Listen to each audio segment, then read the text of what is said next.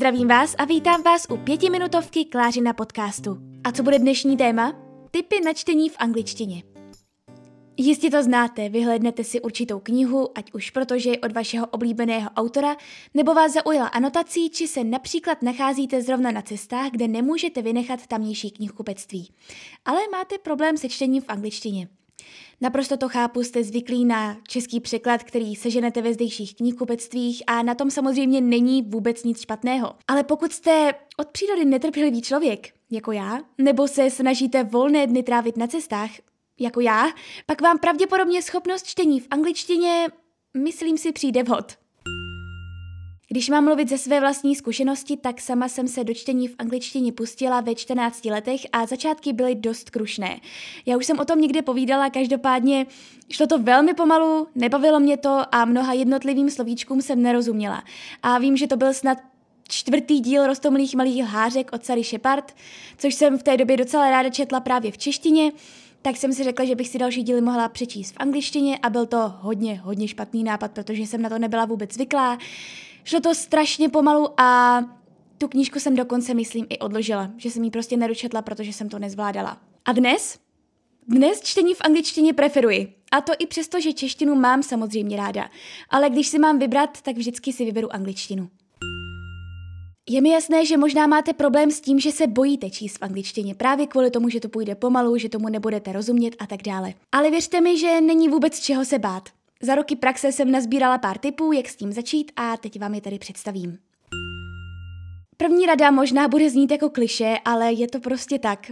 Nebát se. Nebát se, že nebudete všemu rozumět, že to půjde pomalu. Každý z nás se neustále učí a v tomto případě je trpělivost, i přesto, že je to velmi těžká věc, rozhodně jedním z důležitých aspektů. Druhá rada, nepřekládat si všechna slovíčka, co vidíte na stránce. Věřte mi, že mnoho z nich pochopíte z kontextu.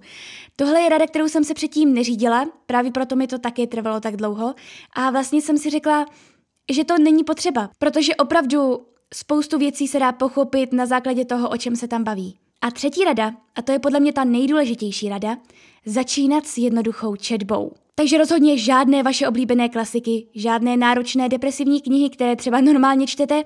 A upřímně, moc bych ani nedoporučovala například Harryho Pottera. To pouze v případě, pokud ho máte načteného třeba několik setkrát, pokud si ho pamatujete od začátku do konce. Ale pokud ho třeba máte přečteného jednou, dvakrát a už si z ní třeba tolik nepamatujete, tak si myslím, že Harry Potter není správná volba, protože přece jenom J.K. Rowlingová píše krásným způsobem, ale poměrně obtížným způsobem a některá ta slovíčka opravdu nejsou vyloženě pochopitelná na první dobrou. Není to prostě nejjednodušší angličtina, takže úplně Harryho Pottera, přestože by se mohl nabízet jako první volba, nedoporučuji. Lepší je začít s něčím nenáročným, s něčím, co spadá do žánru young adult, romance, thrillery a tak dále. Nebo taky s něčím, co už jste četli v češtině a není to vůbec složité. Četli jste například skvělou knihu žánru Young Adult? Když se vám tak líbila v češtině, tak se překonejte a zkuste ji i v angličtině. Takhle jsem to dělala taky. Půjde to hned lépe, protože už víte, jaký příběh je. Když mám doporučit nějakou knížku já, tak skvělými začátečnickými knihami jsou například v žánru Young Adult knihy od spisovatelky Rainbow Rowell. Tuhleto autorku já poměrně často zmiňuji, ale je to opravdu proto, že její knížky jsou jednoduché, hezký příběh nenáročné a máte je přečtené za chvilku. Napsala například Fangirl a Eleanor a Park. Pokud ovšem patříte mezi čtenáře, kteří tento žánr vyloženě nepreferují, tak thrillery od spisovatelek Gillian Flynnové či Sharilla Penny se také čtou jedna báseň a navíc vás napětí nutí číst dál, i když je to čtení oproti češtině zpočátku trošku pomalejší. No a pokud jste romantické duše, tak pro vás mám také tipy. A to Love Rosie od Cecilie Ehern, Jeden den od Davida Nicholse, či Než jsem tě poznala od Jojo Moyes vás určitě zabaví. A bonus? Všechny tyto knížky jsou sfilmované, takže se můžete na film podívat předtím, nebo třeba za odměnu potom, co jste knížku v angličtině dočetli. Samozřejmě je ale vždy potřeba mít alespoň nějakou znalost angličtiny, protože pokud samozřejmě znáte jenom základy, tak eh, číst se bude poté těžce. Důležité je ale hlavně zkoušet, zkoušet a zkoušet. Některé knihy se budou zdát jednodušší, některé těžší, ale když vytrváte, tak mi věřte, že to bude stát za to. Otevře se vám totiž úplně nový svět knih, které budete mít tu možnost si přečíst. Máte třeba problém s tím, že se u nás nepřeloží zbytek série, protože neměl úspěch, nebo knihy od autora či autorky se u nás vlastně vůbec neprodávají? Tak to vůbec nevadí. Vy už si je totiž můžete přečíst v angličtině. A pokud jste Pražáci, mám pro vás ještě tip, kde takové knihy můžete sehnat. Takže já právě teď stojím před eh, knihkupectvím Globe Praze, ve Pštrasově ulici, nedaleko Karlova náměstí.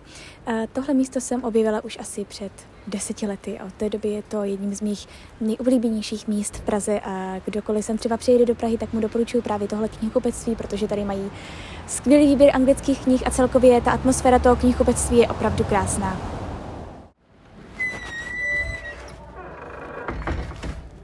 Knihkupectví má krásnou atmosféru, příjemné zaměstnance a hlavně velký výběr nových i už čtených knih v angličtině. Jako první pražské anglické knihkupectví bylo založeno v roce 1993 a od té doby se stalo cílem mnoha čtenářů nejen z Prahy. Tak já už jsem z knihkupectví pryč, nic jsem si tentokrát nekoupila, protože mám stále doma spoustu knih, které čekají na přečtení.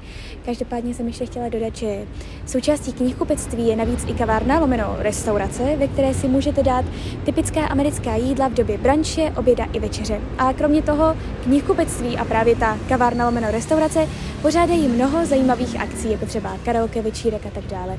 Takže eh, pokud si chcete zajít do kouska, do kousku jako jiné jak bych to řekla, do takového jiného kousku Prahy. E, právě tady to knihkupectví Globe vám nabízí. Podle mě nevšední zážitek, e, najdete tam spoustu knih, e, pokud chcete třeba novou Siliruni nebo novou Haniu Nagiharu, kohokoliv, tak si myslím, že tam se ženete a stejně tak tam se ženete i starší knížky, jak jsem říkala, a myslím si, že opravdu tohle knihkupectví stojí za to, takže pokud jste Pražáci nebo se chystáte do Prahy a chcete samozřejmě naštívit i nějaká knihkupectví a koupit si třeba nějaké anglické knížky nebo vyzkoušet anglickou knížku, tak si myslím, že tohle knihkupectví je přesně pro vás. Tak to bylo z této pětiminutovky všechno. Já moc doufám, že se vám líbila a uslyšíme se příští pondělí ráno.